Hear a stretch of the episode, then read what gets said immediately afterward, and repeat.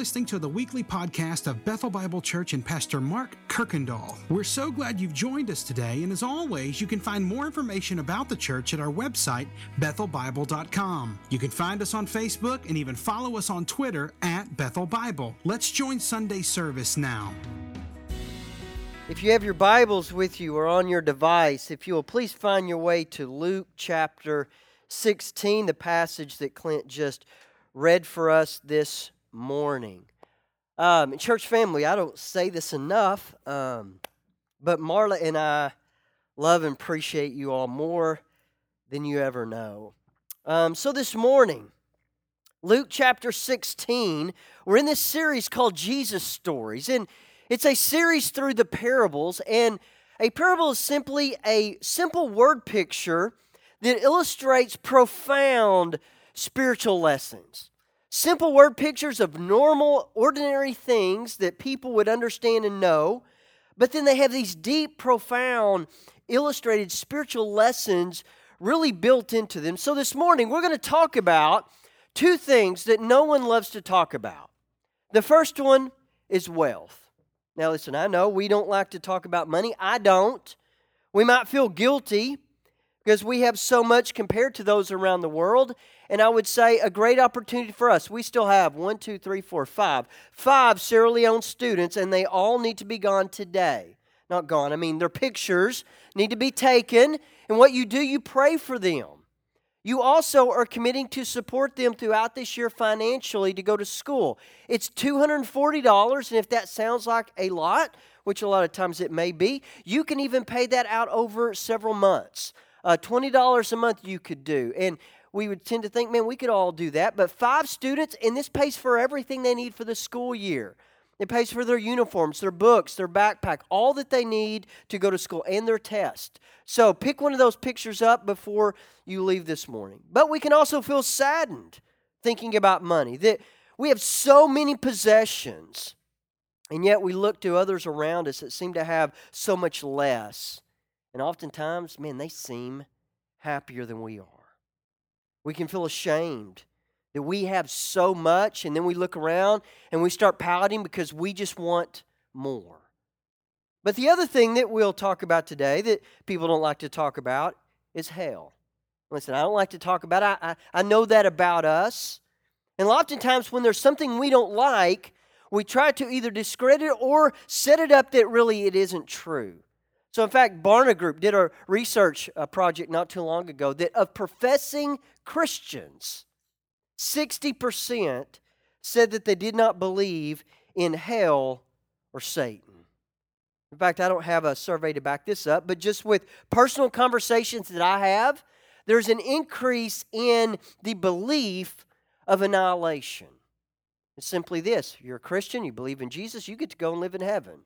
If you're not, well, God couldn't possibly want anyone to be in hell, so they just cease to exist. It's a view of annihilation.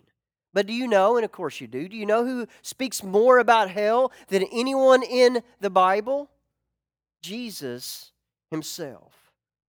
But hell is probably the most unpopular of the classic Orthodox doctrines because it's hard for people to see God painted in the light of all love and at the same time reconcile that with a place of eternal punishment and suffering. In fact, hell seems unfair. It seems unjust. But I, I, hope this morning that through this parable we'll begin to see things a little bit differently. I hope we'll see that actually there is nothing unfair or unjust about hell. In fact, the more I believe that we understand hell, the more we actually come to appreciate God's love. So, to do this, we're going to look at the parable of the rich man and Lazarus. And this is a parable of incredible contrast. You heard it read this morning two men, one rich, one poor. One lived a respectable life, called Abraham his father, but he spends an eternity in hell. The other lived a pitiful life. You notice that he never says a word but then he spends eternity next to Father Abraham. So let's walk through this parable this morning. Luke chapter 16, beginning in verse 19. So there's a rich man who was clothed in purple and fine linen, who feasted sumptuously. Did I get that right, Marla? Sumptuously. Sumptuously every day. So here's this man, incredible wealthy. He's described in wearing purple, so that is a very expensive. It's the color of royalty because it was so rare. But he's also dressed in fine linen. This would be the undergarment that a person would wear. It would be soft, it would be soothing, it would be comfortable. But he feasted sumptuously, meaning extravagant feasting every single day. So he lived in luxury. He enjoyed whatever he wanted. He had physical health, he had independence. He was confident that he was good with the Lord. So now notice the complete contrast. Look at verse 20. And at his gate, at that man's gate, laid a poor man named Lazarus, covered with sores, who desired to be fed with what fell from the rich man's table. Moreover, even the dogs came and licked his sores. So when it says poor man, it's talking about absolutely no resources at his disposal. Laid at the gate. Physically, he could not walk. So if it starts raining, he's at the mercy of someone to move him. If he is in the way, he's at the mercy of someone to come and to help him. He's laid at the gate, meaning someone placed him there, and he's outside the gated community of the, where the rich man lives. He's covered in sores. We're not exactly sure exactly what caused these sores, but he's in physical misery. But it says that he was hungry, that he was hoping to eat from the crumbs or the scraps that fell from the table. But it's actually much grosser than that. It would it's got this picture of someone coming in and, and taking a towel and wiping the table or a mop and cleaning up the floor, then shaking that out and whatever fell the man was hoping just to be able to eat that. And then it says dogs came and licked his sores. And back in this time, dogs were not friendly household pets that, you know, cost you $250 because they have allergies. But it's true, it happens. But you really go anywhere else in the world and you see dogs roaming the streets. No one's petting them, no one's feeding them. They just have to survive. They're not household pets. So they roaming the streets, and this man is covered in sores. He has no ointment or, or balm to soothe himself. Instead, dogs come and lick the sores and make them worse. So, do you feel the, the contrast? Do you see the differences between these two men? But I want you to remember a couple of things here. First of all, this is the only parable we have that actually names a person. All of the parables, they have identities like sower, worker, traveler, widow. But here we actually have the name Lazarus given to a person in this parable. And Lazarus means God is my help. So hold on to that, write that down somewhere. Lazarus means God is my help. But then we have this other man. He's only referred to as a rich man. No name, just an identifier. So you need to write that down. Remember that also. It's going to be important later. So let's keep reading, verse 22. So the poor man died, and he was carried by angels to Abraham's side. The rich man also died and was buried. And in Hades, being in torment, he lifted up his eyes and he saw Abraham far off and Lazarus at his side. So, once again, just total contrast, but we're going to see this kind of reversal happening. So, Lazarus, absolutely no luxury here on earth, only misery. But now he is carried by angels to Abraham's side. So, Abraham's side was used by Jews to talk about a place of incredible honor. In fact, Luke 23, 2 Corinthians 12, Abraham's side was the place of describing where uh, believers in the Old Testament would go. They would be at Abraham's side. But the rich man, he's not carried. All of a sudden, it just says he's died, he's buried, he's in Hades. Now, Hades in Revelation 20 is the place where the unsaved dead are prior to the great white throne judgment. But notice this rich man, it says he is being in torment. But what we're going to see in just a moment is that this torment really isn't exactly what we might be thinking. Because notice this dying is the only thing that these two men have in common. Absolutely. The only thing, if you were to put them side by side, the only thing they have in common is that they both died. But I, I think it's important to notice and kind of put some disclaimers here because if we're not careful, we can make parables say a lot of things that they're not trying to say. So, one, Lazarus is not at Abraham's side because he is poor or he is in misery. Because there is this belief that you need to live in misery now so that you can one day have great blessing later. But that's not the principle of this parable. But the rich man is also not in Hades because he is rich. Jesus is not saying that wealth is bad or that rich people end up in Hades.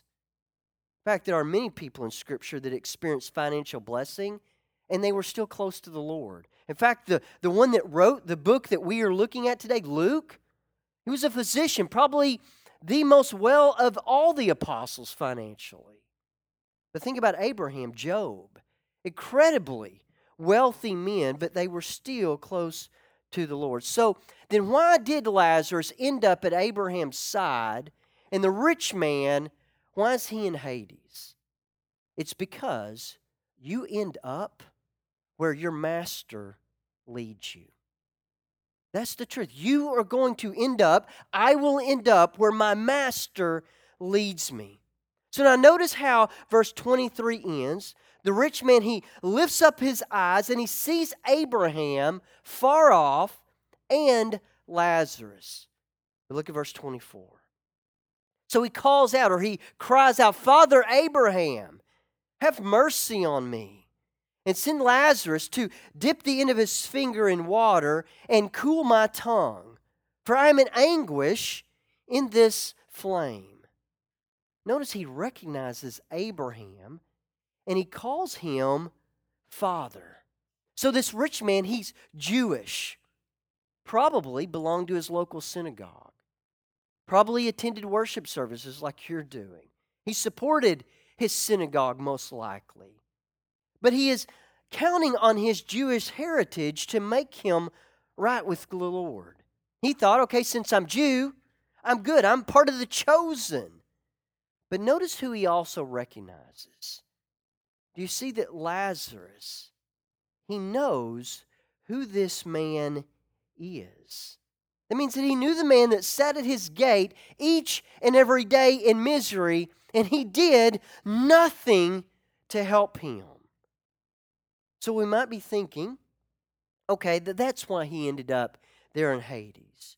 But not so fast. Let's see what happens next. So the rich man, he cries out to Abraham to send Lazarus to dip water, dip his finger in some water, and to drop it on his tongue. Now you would think, oh, the rich man. I'm thinking if he is in Hades at this point, he should be crying out for forgiveness or asking to be delivered from Hades. At least that's what I would be thinking. Lord, get me out of here. Forgive me for whatever happened or whatever I've done, but please get me out of here. But instead, he's just wanting a little bit of relief. But notice this he wants Lazarus to be his servant. You see, death is the great equalizer. Lazarus was once this man in great need, but the rich man would not lift a finger to help him. Just outside his gate, more than he needed. But now the rich man is wanting some help, and he's expecting, in fact, he's actually ordering Lazarus to bring it to him. Tell him. But Lazarus, notice he doesn't say a word. He doesn't gloat. He's silent. but Abraham's not. Look at verse 25. But Abraham said, Child, remember that you in your lifetime received your good things, and Lazarus in like manner bad things. But now he is comforted here, meaning with me, and you, you are in anguish. Besides all of this, between you, between us is this great chasm that has been fixed, or meaning has been created in order that those who would pass from here to you may not be able to, that none may cross from there to us. So, not only is death this incredible equalizer, it creates this great reversal. So, each received the exact opposite of what they had on earth. The rich man lived in comfort, luxury, health, but now he's in anguish. Lazarus, he's sick, extreme poverty, physical misery. But now he is living in complete comfort. So notice that death, death is an end to Lazarus's suffering.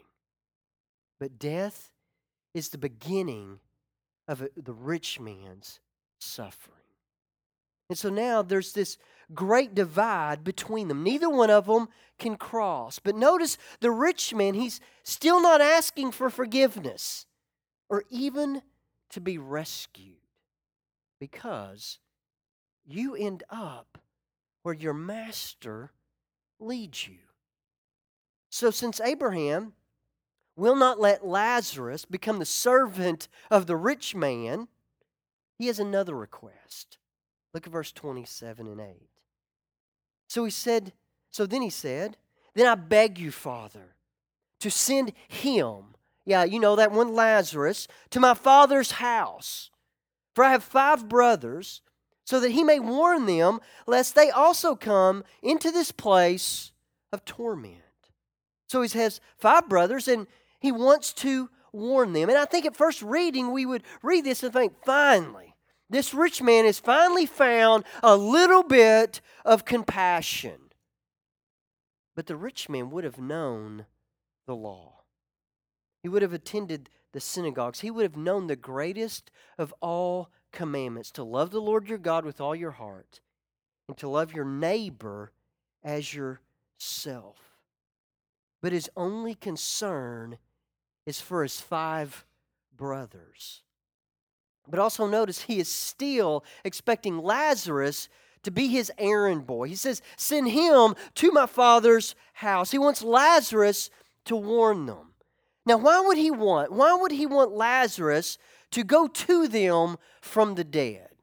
Why would he want Lazarus to go from where he is to be raised back to life to his five brothers? And we see the answer, and we also see the rich man's motive in this request in the next three verses.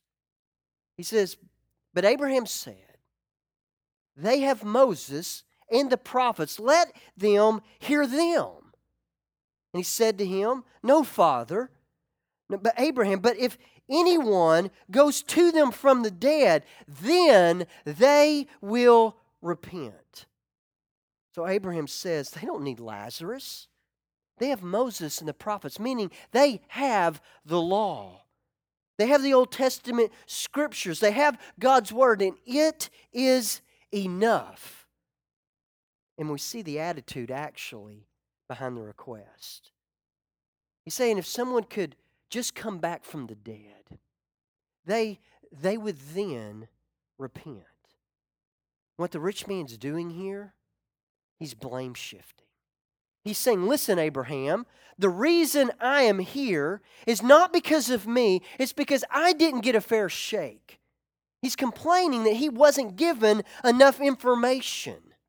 But notice, the reason the rich man is in Hades, the reason he is not asking for forgiveness, and the reason he is not asking to be rescued, the reason he is not taking responsibility And he's blaming actually his reality on not, not having enough information is because you end up where your master leads you.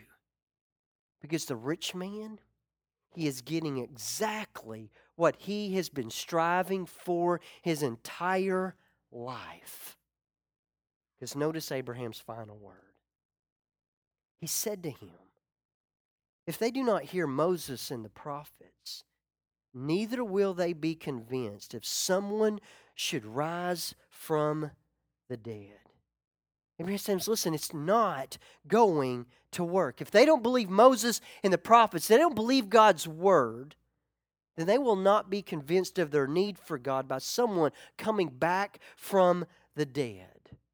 And we know this to be true, and so should the rich man. In fact, in 2 Samuel, Saul went to the witch of Endor and she raised Samuel back to life. Did it change Saul? No. In fact, he was dead the next day and he never repented. He was afraid, but he never repented. But all you have to do is back up about a month before this when Jesus raised Lazarus back to life. Lazarus, the brother of Mary from Bethany, he comes back to life. They didn't celebrate. You know what they did? They wanted to stone Jesus and Lazarus. So the reason the rich man or anyone does not believe, the reason they don't repent, is not because they lack information. It's not because they haven't been given a convincing enough miracle. It's because their hearts are set on the wrong things. They're worshiping the wrong things. They desire the wrong things. That's why they reject God. That's why they don't repent. That's why they don't believe. It's not that they lack information. It's not that they don't have haven't seen a miracle. It's because you end up where your master leads you. But I want to spend just a couple of moments because I believe it's so important here about this reality of hell. You don't hear much about it these days. We, we tend to shy away from it. But I'm convinced that the more we actually understand hell and how a believer should look at it, the more we actually come to understand how God loves us. So here's some realities that we see actually about hell from the rich man in Lazarus. And you got to be careful not to look at every single detail and try to make it into something, but I believe these are very obvious. One would be this that today's decisions, the things that we do now, they have eternal consequences. Meaning, if you reject Christ in this life, you will remain forever without Him. There's no crossing back, there's no second chances. There's this gulf that is fixed and is permanent. So, if during our time on earth we allow things like money, or it could be achievements or success, image, beauty, children, to be your master instead of God, then earth will be the extent of your heaven. Eternity will be your hell. But if during your time here on earth, God is your master, and the thing that you desire and you follow after the most, then earth will be the extent of your hell, and eternity will be your heaven.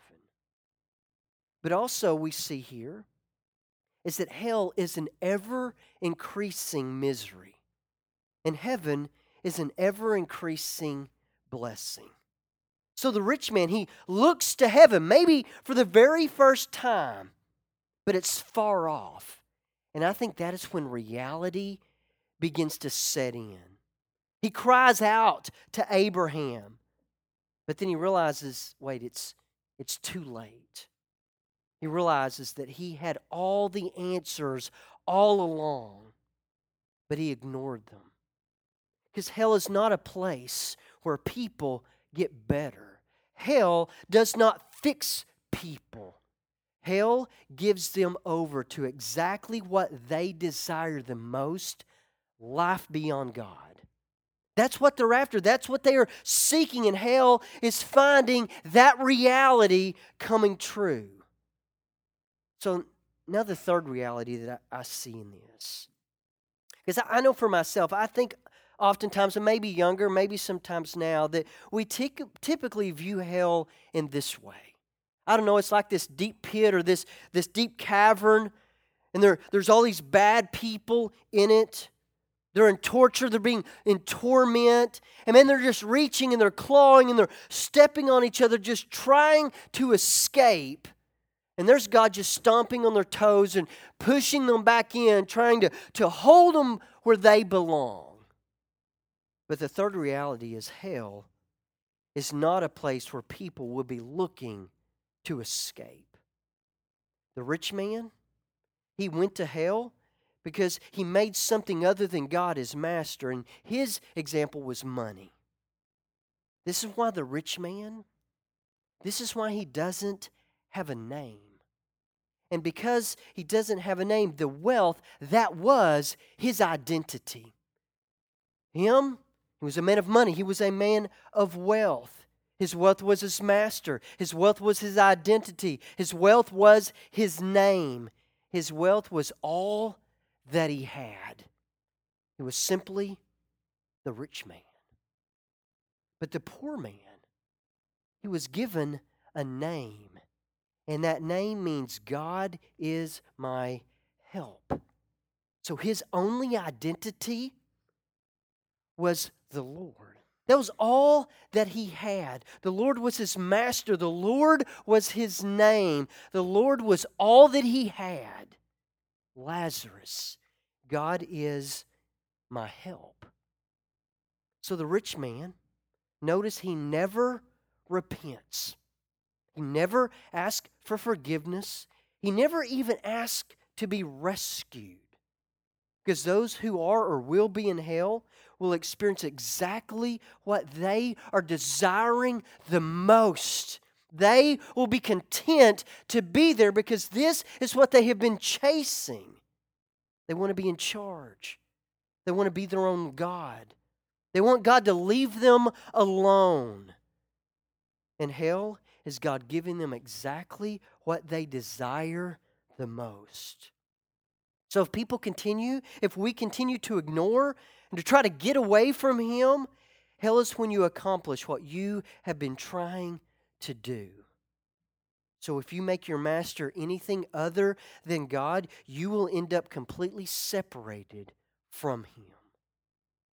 So there is nothing unfair or unjust about hell.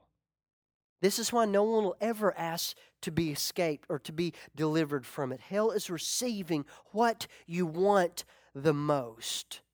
So, the truth about heaven and hell is that you end up where your master leads you.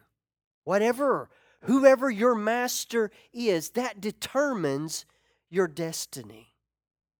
So, at the beginning, I said that the more we understand hell, the more we will come to understand God's love for us. Well, here's why I believe that is true. So, hell is this place of fair and just punishment. Hell is people receiving exactly what they desire the most. If their master is anything other than the Lord, they take that master by the hand and they follow them completely to hell and they never ask to leave.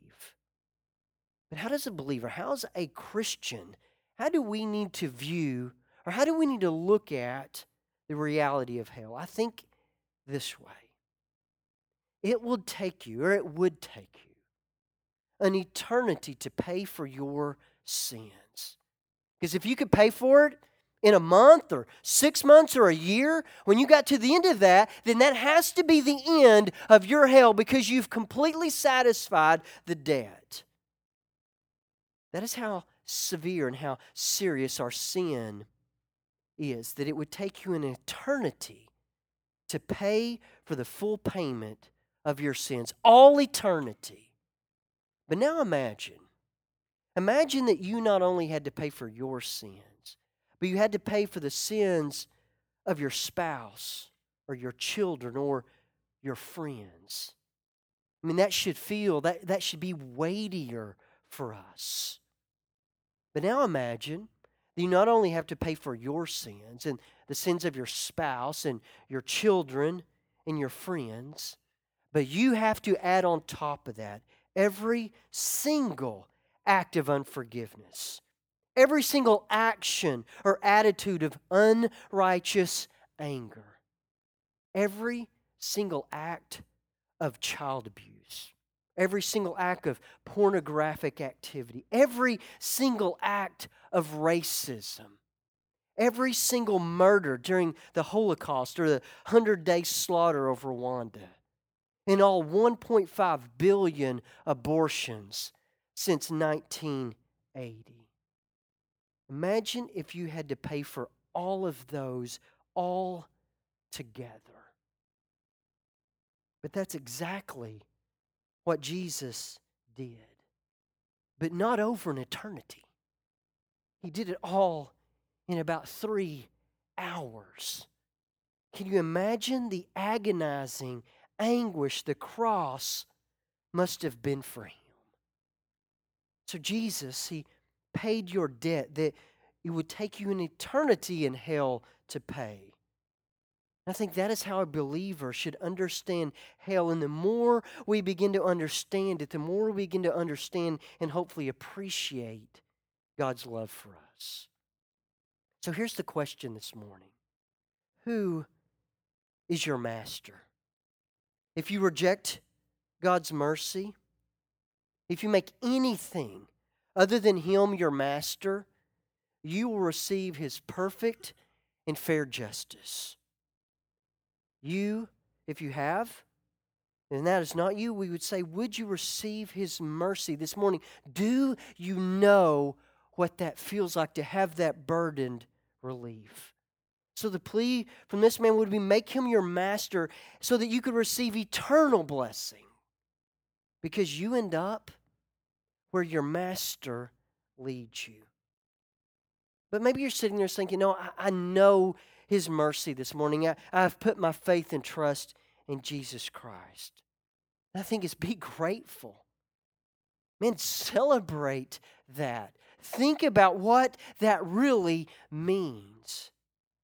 But when this next week, or maybe even later today, when that master of temptation that comes in the form of unforgiveness and anger, maybe pride or selfishness, tries to take you by the hand, don't follow.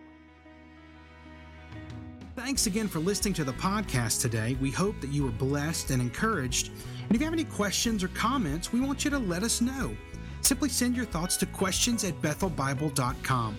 Thanks for spending time with us, and be sure to join us next week on the Bethel Bible Podcast.